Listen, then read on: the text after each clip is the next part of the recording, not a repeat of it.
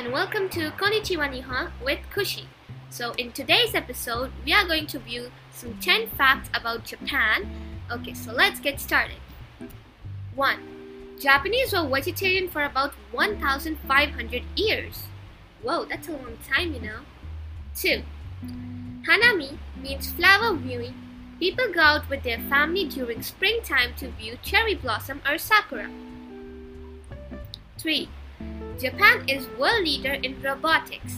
Yeah, I think everyone knew that. Like Japanese engineers are known for producing a range of human-like robots. Wow.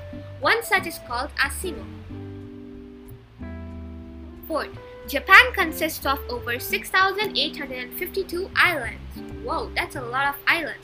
You know that uh, that makes Japan the uh, 15th largest country in Asia, I guess. Yeah.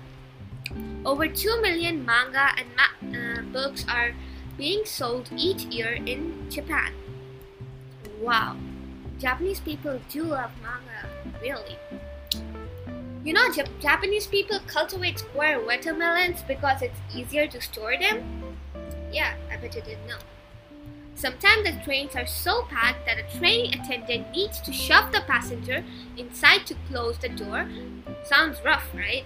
Like they're pushing you inside to like pack the, the train is packed and they're pushing you inside to let the uh, doors be closed.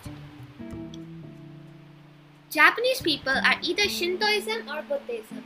Uh, like they either follow Shintoism or Buddhism. Uh, in Japan, yeah.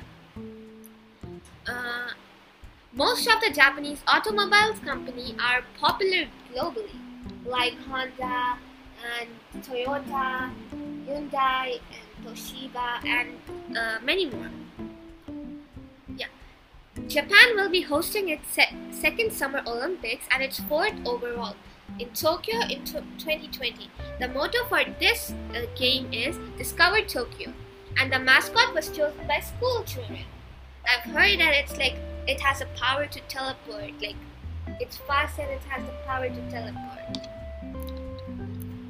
Yeah, okay, it was a short uh, session anyway, but I'll upload daily from now on. So please and listen to my channel. Okay, bye.